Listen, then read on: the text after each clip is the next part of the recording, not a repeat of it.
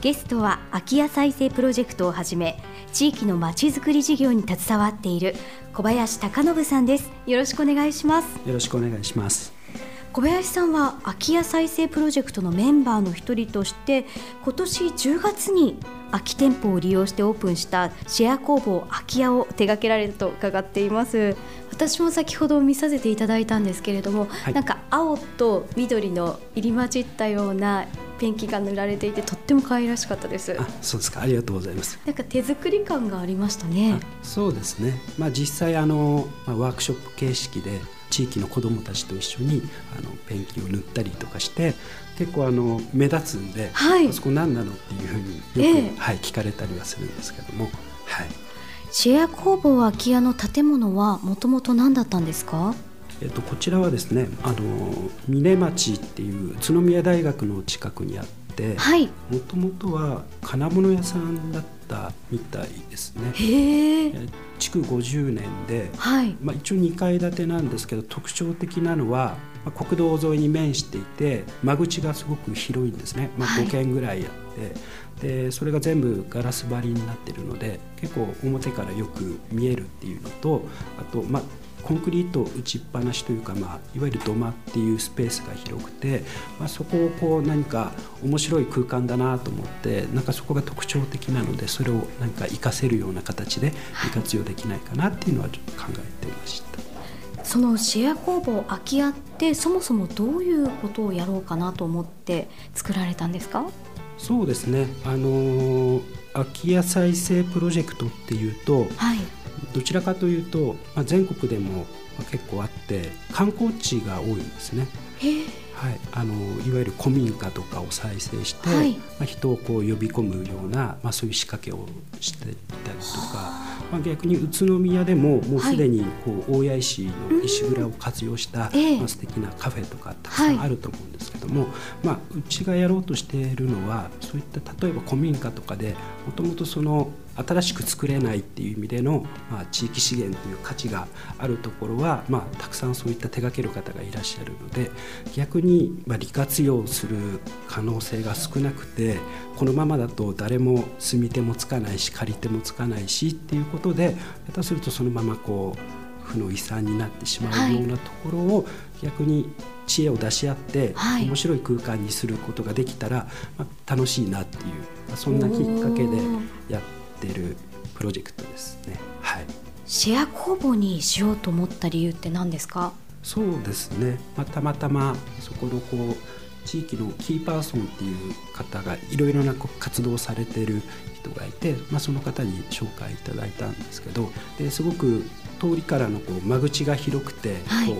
うよく見える物件でなんかちょっと面白いなっていうのがあったのとあの難点もあって、はい、ちょっと通りがこう車がいっぱい通るのでちょっと音がうるさかったりするんですけども、まあ、そこを逆にプラスに転換して何かできないかって言った時に、結構知り合いとかでも手作り作家さんっていう人が最近あの周りにたくさんいて、はい、でそういう方がこう家とかだとどうしても家族の、まあ、生活があったりとか、はい、まあ、ご近所さんの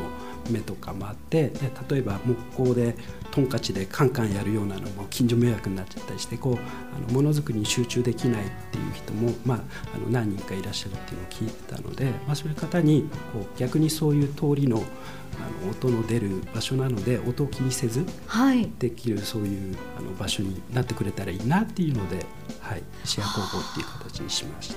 すごいグッドアイデアですね。例えば電の子とか使ったら、はい、結構落としますもんね。そうですね。まあ、実際にこの間ワークショップをいくつかやったんですけども、まあ、その中でこう、まあ、普段なかなか家庭だと体験できないような電の子とかで、はい、あのカッティングボード作りとかをやったりして、まあ、子供と、まあ、親子で参加していただいてやったんですけどもすごく楽しい時間を共有できたかなと思ってます。こう地域の人たちも来てくれると嬉しいですね。そうですね。あの逆に言うと、まあ今までずっと空き店舗で、はい、あの入居者が入ってなかった場所だったんですけど、やっぱり駐車場が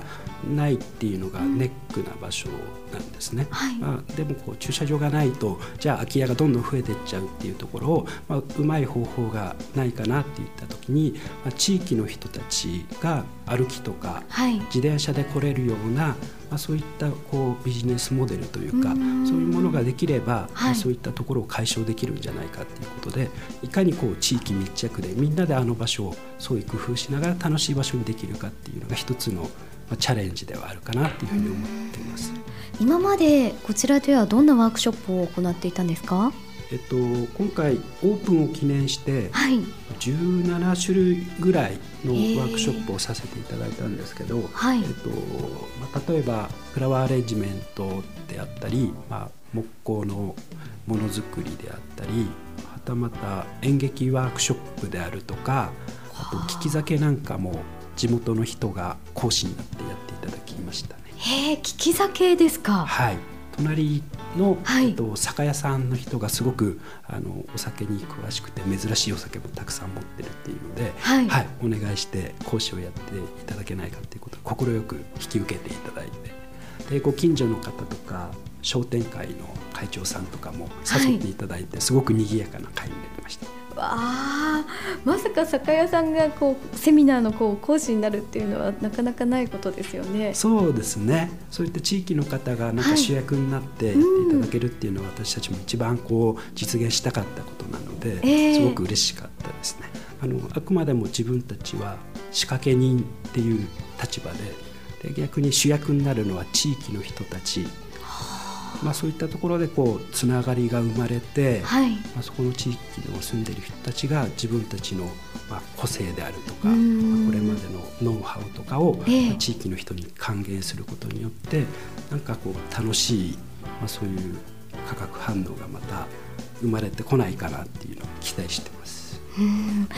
か今の時代ってこうつながりたいって思いを持つ人多くなってきてる気もしますね。そうですね、まあ、こう専門的な知識とか、うんそういうものはこうインターネットでいくらでもこう入手できる時代になっちゃったので、はい。まあ、逆にこう突き詰めていくとどこまでも行っちゃうわけですようね。ん逆にその希薄になってきたって言われるその遅延でのつながりとか、はい。そういうところにまたこう新しい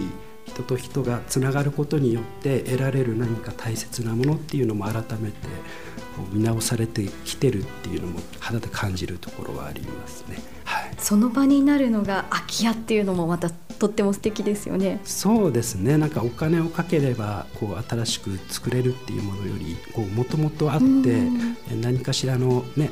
理由があって歴史があってそれを今後どういうふうにまた新しくこう生まれ変えさせることができるかっていうのもちょっと楽しいんじゃないかなっていうふうには感じてますけど。まさに宇都宮のもったいない精神につながるような気がします。あそうですね。はい